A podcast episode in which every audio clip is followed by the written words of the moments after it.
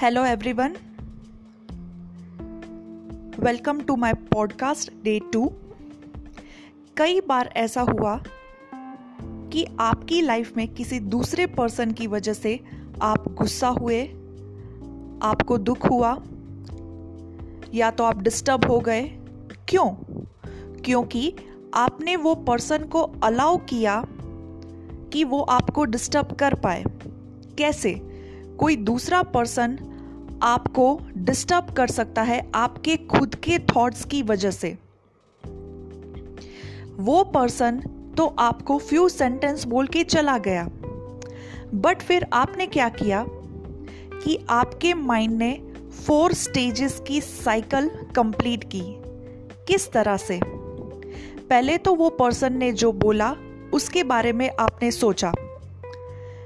फिर आपने डिसाइड किया कि आपको गुस्सा होना है।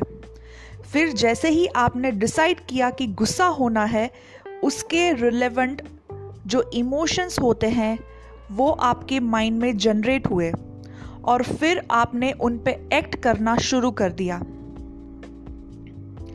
उसके बदले आप एक्ट ना करते, आप डिसाइड ना करते, आप सोचते नहीं तो ये साइकिल शायद कंप्लीट ही ना होता।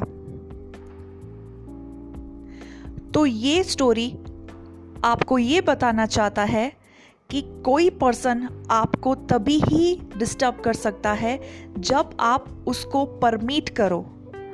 आप अपने थॉट प्रोसेस पे कंट्रोल नहीं कर पाते हो, उसकी वजह से आप अपनी लाइफ में डिस्टर्ब हो जाते हो।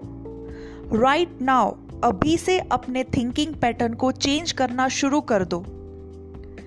अपने सबकॉन्शियस माइंड पे कंट्रोल करना शुरू कर दो।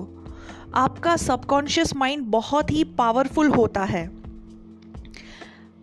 अगर उसमें पॉजिटिव सीड्स डाले जाए तो वो मिरेकल्स कर सकता है। और अगर उसमें नेगेटिव सीड्स डाले जाए तो वो आपकी लाइफ को डिस्ट्रॉय कर सकता है।